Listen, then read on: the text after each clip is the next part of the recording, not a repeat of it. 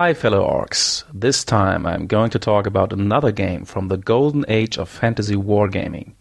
Yes, the golden age, the 70s, when fantasy and SF wargaming was chock-full with colorful worlds, fantastic ideas, and when the graphic presentation was not yet depicting stereotypical steroid-pumped barbarians on every cover. One had to be satisfied with counters instead of miniatures, and the boards were often hand-drawn and printed on flimsy paper. The game I will talk about today is Divine Right by Glenn and Kenneth Rahman, a pair of authors who worked in all fields wargaming, both fantasy and historical, and also role playing. Divine Right is one of the most sought after games of this time.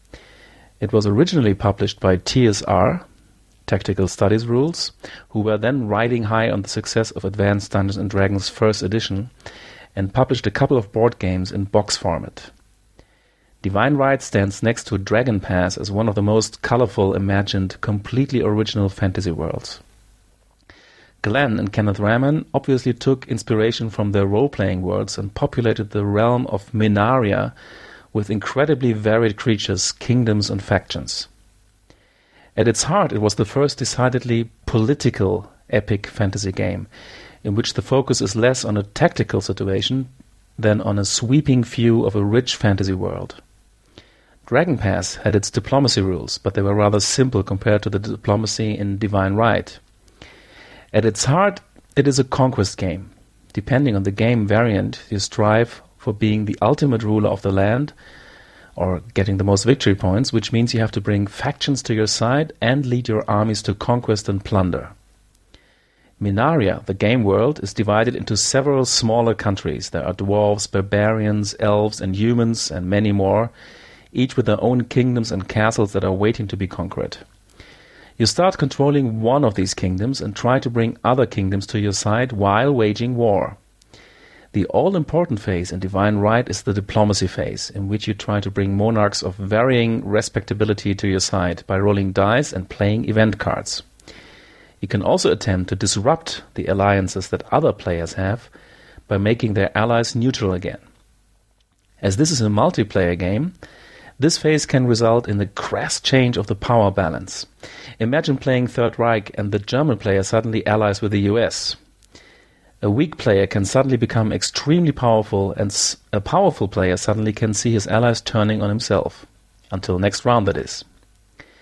This diplomacy aspect was one of the reasons why this game became extremely popular during its time, as it avoided the typical problem of every conquest game, namely that the player conquering the most land becomes increasingly mighty in resources as well. So the strong become stronger and the weak become weaker, like in Risk.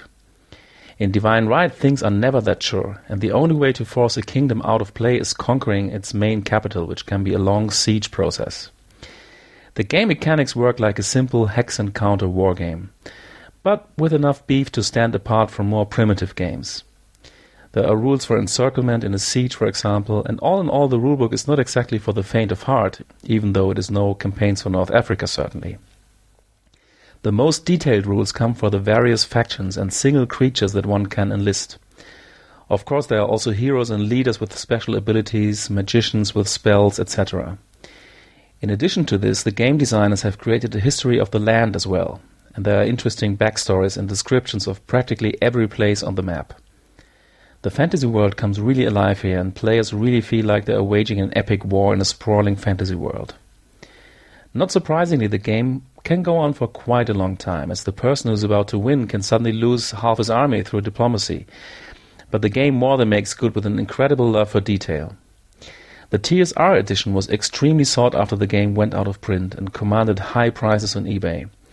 But 25 years later, a distributor of manga and anime, who was apparently a big fan of the game, Right Stuf Publications, decided to put out an all new edition, Divine Right 25th Anniversary Edition. This was a one off publication, and also this game is out of print now, but it might be cheaper to find than the ancient, battered TSR box. The new edition had some quirks. Half of the rules came inexplicably on a CD ROM, and you had to print them out.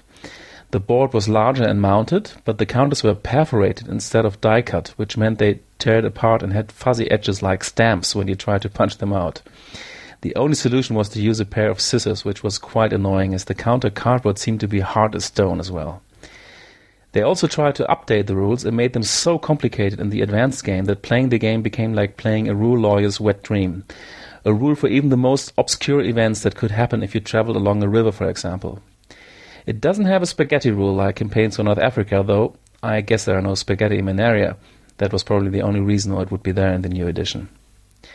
One could be sure that a publisher like GMT could have done a better job, but again, the game was not published by a professional games publisher. In the buzz around the new edition, it was also promised that an online game would appear. There is still a website dedicated to this project, but it was apparently abandoned due to the advent of Vassal and Cyberboard, even though I have never seen an adaptation for these platforms of this game. If I'm wrong, I would like to hear about it, folks.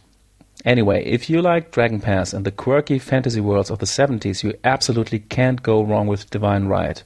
It is a classic game in its own right and is worth seeking out if you look for a light-hearted but rich game with lots of action and epic battles. Until next time, may all your hits be crits. Bye bye.